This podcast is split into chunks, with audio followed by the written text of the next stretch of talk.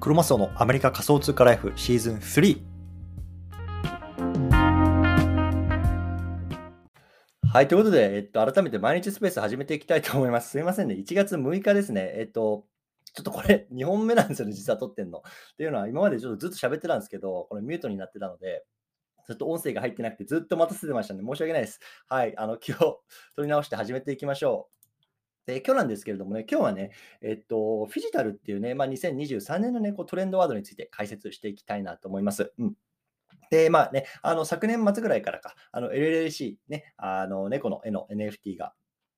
こうグッズがね、こう販売されて、まあ、ステッカーとかタンブラーとか、まあ、ずっとあのそういうのがね、こう結構売れてますけれども、この NFT× リアルのグッズのマーケット、ね、このあたりね、今後もね、こう伸びていきそうですよね。そう。で、ね、この世の中ではこうフィジタルっていうね、トレンドが出てきているので、まあ、このあたりね、まあ、改めて今日は話していきたいなと思いますのでね、よろしくお願いいたしますというところで、今日3本立てですね、話していきたいなと思います。1つ目、フィジタルってそもそも何なのかっていうところ、ね、そして2つ目、フィジタルの例、国内外ね、2つあるので、1つずつ上げていきたいなと思います。そしてね、まあ、さらにこう、ブルーチップって言われるこうアーティファクトとかね、小豆っていうプロジェクトに関しては、さらにその先をね、まあ、言ってるあの、フィジタルの例なんかがありますので、ね、そのあたりもね、今日は取り上げていきたいなと思いますので、よろしくお願いいたします。はい。じゃあ、そもそもね、えっ、ー、と、まずフィジタルとはっていうことを話していきたいなと思うんですけれども、これね、造語です。なので、まあ、フィジタルっていうね、英語は、えっ、ー、と存在しません。うん。多分辞書とかで調べても出てこないと思います。で、フィジカルっていうのは、フィジカルとデジタルを掛け合わせた造語なんですね。で、フィジカルっていうのは、まあ、英語で言うと物理的なとかっていうのがありますけれども、まあ、いわゆるね、こう現物のグッズとか実物のものですよね。うんでそことデジタルをこう組み合わせるっていうところなんですよ。まあ、つまりね、こうリアルな世界とこうデジタルな世界がこう融合するっていうことを指すんですね。で、このフィジタルっていうのは別にこのなんだろうな、NFT とかそういうところに限と限られたあの造語ではなくて、例えば、まあ、皆さんがね、こう、えっと、クーポンなんかをね、例えばスマホなんかでこうゲットすることあると思うんですけども、そのクーポンをね、持って、例えばドラッグストアに行って、なんかね、こう割引で物を買ったりするじゃないですか。これもね、フィジタルです。あの広い意味で言うとね、デジタルっていうね、クーポンを持って、そこをね、あのフィジカルなフィジカルにそこのね、お店に行くと現実のものが割引になる。ね、これもね、あの立派なフィジタルです。うん、でもね、一方でこの今 NFT 界隈でフィジタル、フィジタルって言われているのは、大体ね、こう NFT とか、まあ、そういうのはデジタルなものを持っていると、まあ、グッズをね、買えたりとか、ね、グッズをもらえたり、まあ、これがね、いわゆるフィジタルって言われることがね、まあ、この NFT 界隈では多いですよというところで、最近このフィジタルの例っていうのは非常にね、増えてきているので、このあたりね、今日は話していきたいなと思います。うんで、フィジタルの例、2つ話していきたいなと思うんですけども、1つ目ね、BAYC ホルダーの限定にアパレルグッズを販売しますよっていう例ですね。うん。で、これね、ただあの自分のね、例えば、ウォレットに NFT、ね、BAYC とか MAYC とか、ね、入ってるウォレットっていうのをね、そこの特定のショッピングサイトにつなぐと、ね、持ってる人、ね、認証された人だけがね、まあ、買うことができるサイトにね、飛んで、でそこでね、まあ、支払いを済ませて、実際にね、こう、グッズが送られてくると。そんなようなね、あの、ことが、あの、あるんですね。で、実際僕もね、一回だけね、この、あの、BAYC のパーカーを着てる人をね、街中で見たことがあります。うん。その時にね、お、あの人 BAYC ホルダーなんだって思ったんですよね。で、これがね、今何を意味するかっていうと、簡単に言うとね、まあ僕はやっぱり分かる人には分かるステータスだと思ってるんですよね。でもちろんね、PAYC を知ってる人ってさ、世界の中ではめちゃめちゃね、あの、稀有な例だと思うんですけれども、例えばね、まあ、僕とか皆さんのようにね、この NFT を触っていて、まあね、一つね、71歳、81歳、今だと1500万ぐらいですか、するね、NFT を持ってる人がね、こう街中に歩いてたらさ、まあ、簡単に言うと、この人なんかお金持ちなんだな、なんかすごい人なんだなって思いませんか？で、僕は実際思ったんですよ。うん。なので、やっぱりね、こういうものを持っていて、まあ、来て街中を歩いていると、それだけでね、一つのステータスになる。ね、現時点では。うん、現時点ではステータスになる。僕はね、そう思いました。うん、なので、こういうのはね、非常にね、面白い。取り組みかなと思いますね。やっぱりこれを持ってるだけでね、まあ、ちょっとね、あ の世の中にドヤ顔できる、まあ、そんなね、あのことも、ね、できるんじゃないかなと思ってます。で、このね、BAYC のね、グッズなんか面白いのは、あのお支払いにね、エイプコインっていうね、コインを使わせるんですよね。で、これは去年の3月ぐらいから出てきたトークンだと思うんですけれども、このエイプコインでね、あの支払うことによって、このね、あのいわゆるエイプエコシステムっていうのをうまく回してますよね。この NFT を持っていて、さらにね、そこにエイプコインというコインを使わないと払えないというところで、きちんとね、このシステムを、やエコシステムをうまく回す。まあ、このあたりっていうのがね、やっぱりね、まあ、さすがユーガラボやなっていうところを思いました。うんはい。で、このあたりね、えっと、動画も含めて上の方にツイート載せてますので、今日そちらの方ね、見てみてください。はい。で、えっと、2つ目の例、えっと、盆栽 NFT ですね。このあたり、ここはね、日本のプロジェクトなので、もしかしたらね、知ってる方多いと思うんですけれども、これ簡単に言うと、盆栽 NFT という NFT を買うと、盆栽、実際の盆栽がね、自分のところに送られてきます。で、コンセプトね、プロジェクトのコンセプト、理念はね、こう日本の文才文化っていうのはね、まあ、あの少し社用産業にあるので、まあ、そういうようなところをね、まあ、NFT を絡めてこう世界に届けていこうっていうね、まあ、僕は素晴らしいと思っているあの理念だなと思っているプロジェクトで、僕もね、まあ、個人的にこの盆栽 NFT は買わせてもらってます。うん、なので、まあ、今2つぐらいかな、僕の手元にも盆栽が送られてきたんで、それをね、こう毎日水揚げをしながら、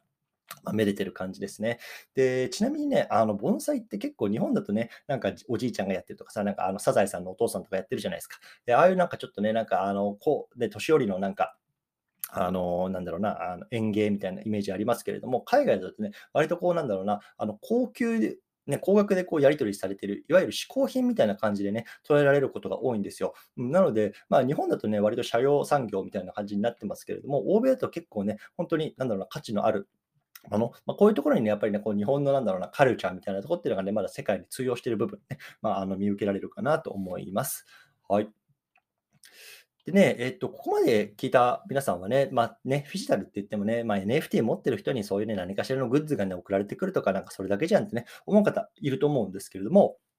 ここで一つね、まあ、二つか、あの事例を、あの、新たさらにね、あの紹介したいと思います。で、この事例何なのかっていうと、まあ、特にね、こうブルーチップって言われるね、まあ、NFT のコレクションありますね。先ほど言った BAYC とか、クリプトパンクとかね、まあ、クローン X とか、ムーンバーズ、いろいろありますけれども、まあ、その中でもね、特にこのアーティファクト、ね、まあ、クローン X のあの運営母体ですね、と、あとはあずきっていうところはね、こうファッションに力を入れているあのブルーチップブランドなんですよね。ま特にね、ナイキなんかは、このあアーティファクトなんかは、あのね、ナイキの傘下に入ってますんで、それはね、まあ、アパレルかけるデジタル、この辺強いだろうっていうところなんですけれども、まあ、そのあたりのね、事例っていうのをね、まあ、紹介したいなと思います。うん。一つ目、アーティファクトなんですけども、彼はね、彼らはこの NFC チップっていうね、チップをあのアパレルとか靴の中に搭載してます。で、そのね、搭載された部分っていうのをこうスマホでね、こうかざすと、そこがね、まあ、自分の NFT とリンクするようになってるんですね。そう。なので NFT ってね、よく言われるのかな、あのデジタル画像っていうのをこう自分のね、あの所有権ね、唯一無二のものにね、こうブロックチェーン上に刻み込んだものって言われますけれども、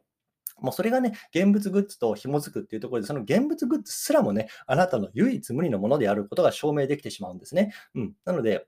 このあたりやっぱりすごく面白いなと思います。うん、で、このあたりもね、まあ、本当に言葉で聞いててもわ,、ね、わからないと思うので、もう動画で見るのが一番だと思います。なので、このあたりっていうのもね、あのスレッドのところに貼ってあるのでね、ぜひね、あの一回見てみてください。これね、すごくね、まあ、革新的というとか、まあ、本当に感動します、うん。僕もね、一つパーカー持ってるんですけれどもね、一つリンクさせました。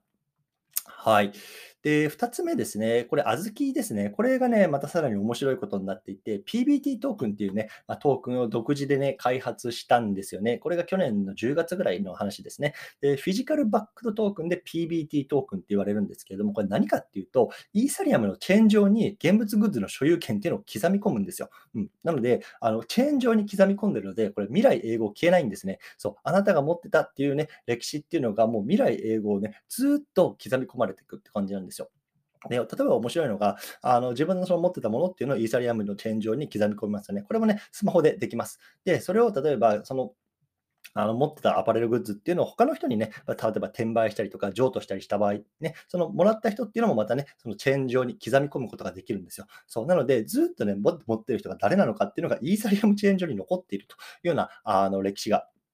をたどることができるんですよね。で、例えばね、あの、ステップなんかは、例えば move to an M2E なんて言いながらね、こう、あの歩いて稼げるなんて言いますけれども、まあ、これね、スキャン to own っていうとことで、まあ、スキャンして所有するっていうようなところで、まあ、あの、彼らは、あの言ってますね。なので、まあ、この小豆の例なんかを見ても、このね、チェーン上にこの所有権を刻んでいく、これっていうのがね、まあ、実際にもう出始めてるっていうところ、でこのあたりっていうのはなかなかもう日本でもね、例がないんじゃないかなと思うんですよね。なので、ま、こういうようなね、世界で何が起こってるかっていう事例っていうのをね、まあ、この段階で知っていくってことはね、まあ、非常にね、まあ、いいことなのかなと思って、今日はこれを紹介してみました。はい。ということでね、まあ今日はこの辺りなんですけれども、まあね、あの先ほど言ったこう LLC とかの例もそうですけれども、やっぱ NFT かけるね、まあグッズとか、あのそういうところのマーケットってまだまだブルーオーシャンでいろんなことできると思うんですよね。うん、なので、これからね、何か施策をしてみたいなっていうプロジェクトの側の人とか、あとはね、まあ、会社とかで働いてる人で、これからね、なんか会社の上司がね、なんか NFT やりてえとかっつってんだけど、何すりゃいいのかなって時に、ね、あの、こんなもんありますよっつって、フィジュアルっていうのがあるんですよとかっつってさ、提案すると、なかなか、こいつなかなかできるじゃんとか、そんなことにもなるかもしれないですし、まあ、とにかくやっぱり、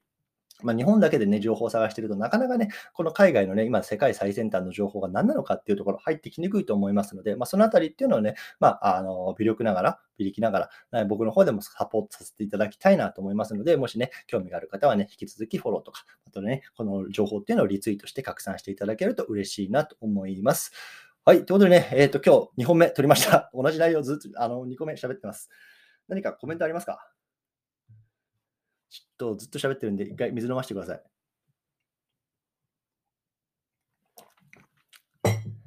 正月ボケですね、これ。完全に。すいません、やらかしました。あ、聞こえてますね。ありがとうございます。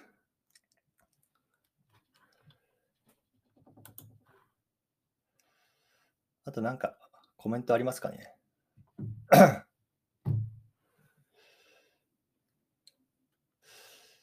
ようこさんすいません。いろいろとコメントいただきありがとうございます。いや、もう喋ってましたよ、一人で。15分間。大丈夫そうですかね？はい。ということで、えっ、ー、と、最後、じゃあ簡単に告知だけさせてください。えっ、と、もう一つね、ツイートを上の方に貼り付けてるんですけれども、えっと、メルマガをね、あの進めていきたいなと思ってます。うん、で、このメルマガ何なのかっていうと、まあ、今現時点でどういう、えっと、現時点でこう、ね、Twitter× NFT でどうやって、ね、伸ばしていくかっていうところの運用方法っていうのをね、皆さんの方にシェアしてきたらなと思ってるんですね。で、まあ、僕自身ね、SNS ってほとんど触ってなくて、ツイッターぐらいしかやってないんですけれども、もうね、去年の10月ぐらいまで全然伸びなかったんですね。いわゆるまあ伸びないっていうのはフォロワーさんが増えないって意味ですね。で、その当時1000人ぐらいだったんですけど、この2ヶ月ぐらい、こうね、海外の NFT の情報っていうのをこう毎日毎日あの連続ツイートの形で発信してたら、まあね、あのおかげさまでこうぐーっと伸びてきて、今9000ちょっとぐらいまで来たのかな。だから2、3ヶ月で8000人ぐらいまで、8000人ぐらいフォロワーがこう順増したんですよ。なので、まあ、そのあたりのノウハウっていうのをこうメルマガにして、皆さんの方にお届けできたらなと思って今走り始めてます。で、昨日はね、ちょっとそのあたりの叩き台っていうのをこうツイートの方で、まあ、皆さんに発信したんですけれども、えっと、このあたりね、まあ、1月中には何か、えっと、発信していきたいなと思いますので、もしね、登録まだしてないよっていう方、そちらの方にね、えっと、URL 載ってますし、僕のね、プロフィール欄のところにもあのつけてますんで、こちらの方で登録してお待ちください。ね、もしね、このツイッターね、あの伸ばしていきたいなという方はね、ぜひ見てみていただきたいなと思います。で、そもそもなんでこれ、ね、あのツイッターが必要なのかとか、ツイッターがね、こう、イーロン・マスクに買収されてね、まあ、どんな、ね、未来になっていくのか、そんなところもね、絡めながら、もうこのメルマガではね、あの説明とかあの紹介していきたいなと思いますのでねま、ちょっとね、そのテクニック的なところだけじゃなくてね、今なんでっていうね、こういうマクロ的な視点っていうのも合わせて、まあ、少し書いていきたいなと思います。実際ね、もう書き始めてるんですけれども、まあ、そのあたりをね、まあ、皆さんにね、なるべく早くお届けできればなと思いますので、よろしくお願いいたします。はい。ということでね、今日この辺りにしたいなと思います。すいませんね。ちょっとずっとあの15分ぐらい無言の時間があったかと思うんですけれども、大変失礼しました。ね、また、えっ、と、次日曜日かな。土曜日はね、僕ちょっとまた別の番組撮ってますんで、明日はお休みさせていただいて、また日曜日、皆さんとこうやって、ね、夜の10時半にね、お会いできればなと思います。よろしくお願いいたします。というところで、今日この辺りにしたいなと思います。どうもありがとうございました。